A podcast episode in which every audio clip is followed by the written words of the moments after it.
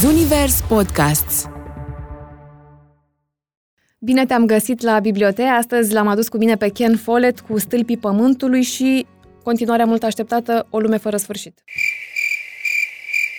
Ah, că am glumit. Nu l-am, n-am glumit până la capăt, am glumit numai o parte, l-am adus cu mine pe Ken Follett, numai că l-am adus cu o carte care să nu sperie așa prin dimensiuni, se numește O avere periculoasă și pentru cei care cântăresc cărțile în funcție de numărul de pagini și fac un pas așa în spate, asta e o carte care se citește extrem de ușor, e captivantă, vrei să afli ce se întâmplă mai departe și sunt șanse mari să nu mai lași din mână. Bibliotea cu Tea Teodorescu, un podcast Zunivers. Autorul plasează acțiunea în Anglia victoriană, în lumea bancherilor care își împart viața între bancă și familie. Și când totul se învârte în jurul banilor, e imposibil ca lucrurile să rămână calme și lumea fericită. Intriga e pe mai multe planuri, e atent construită, personajele te surprind, sunt numeroase, dar um, autorul are grijă să-ți reamintească cine al cui e de fiecare dată, așa că nu-i nevoie să-ți faci fișe de personaje.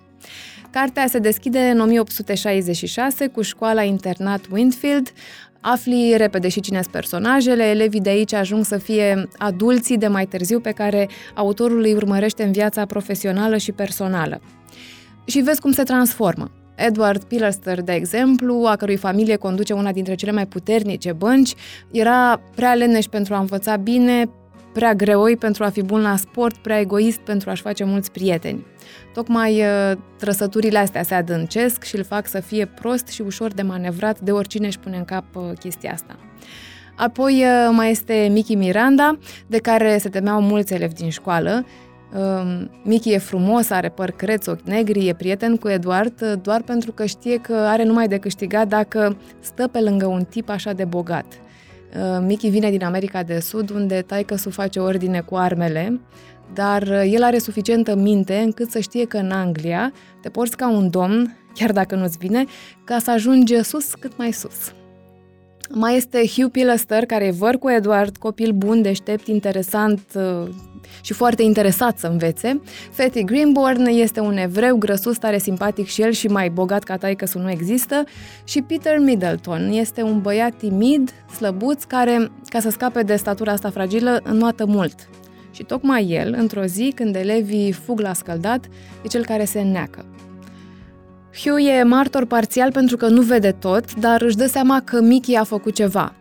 Hugh știe că Peter n-a murit accidental și Edward nu a încercat să-l ajute așa cum s-a spus la proces. E tragedia care urmărește de fapt familia Pilaster pentru că e fix prima cărămidă care se așează și care va duce în final la prăbușire. Tot de la primele pagini faci cunoștință și cu Augusta, mama lui Edward și mătușa lui Hugh. Este printre puținele personaje feminine negative ale autorului. De regulă, Ken Follett uh, pune responsabilitatea asta pe umerii bărbaților. Augusta e însă pusă aici într-o poziție cheie, e neîmplinită sentimental și poate tocmai de asta vrea putere și control. E expertă în a manevra oamenii, uh, le află punctele slabe, secretele și apoi atacă. Adevărul despre cine și de ce, mai ales, l-a omorât pe Peter Middleton, iese la iveală mai târziu, când uh, băieții sunt adulți, unii la casele lor. Uh, vorbește un martor care a văzut mai mult decât a reușit Hugh să vadă atunci în ziua aceea. Ken Follett este un autor justițiar. Personajele negative pe care le crește nu rămân nepedepsite, deși tu ca cititor ai impresia uneori că poate a durat prea mult până a venit pedeapsa și dreptatea. În o avere periculoasă, mândria ține loc de bun simț pentru unii, minciuna și înșelatul par a fi un mod uh, de a trăi pentru alții, crimele pot fi înfăptuite mai ușor decât ne-am imagina atunci când uh, sunt interese la mijloc. Și apar atât de multe piedici încât, la un moment dat, chiar nu-ți imaginezi cum se pot schimba lucrurile în bine. Uneori secretul este să-i lași pe cei răi să se mănânce între ei. Interesant uh, pentru cititor poate fi și cadrul, vremea în care se petrece acțiunea. La Londra, la sfârșit de secol XIX, familiile bune își aranjează copiii, căsătoriile se fac după ce se adună zestrea și se calculează ce poziții sociale se pot obține prin aceste uniuni. Petrecerile sunt uh, momentul ideal unde se fac afaceri și legături, se dezleagă limbi și se distrug relații. Și mai sunt cinele în familiile mari și ceaiurile, unde de data asta femeile sunt cele care fac roțile să se învârtă în ce direcție vor ele. Faci cunoștință și cu pătura de mijloc, și familiile negustorilor și muncitorilor depind de bunăstarea familiilor bogate, pentru că e un mecanism întreg acolo. În plus, oamenii care par mici în cartea asta reușesc să schimbe destine. Ken Follett te duce cu povestea și în bordeluri, aici autorul uh, e foarte descriptiv. De fapt, pe parcursul uh, cărții sunt foarte multe scene de sex. O avere periculoasă e una dintre cărțile care te-ar putea face să cauți să mai citești despre ce ați mai scris Ken Follett.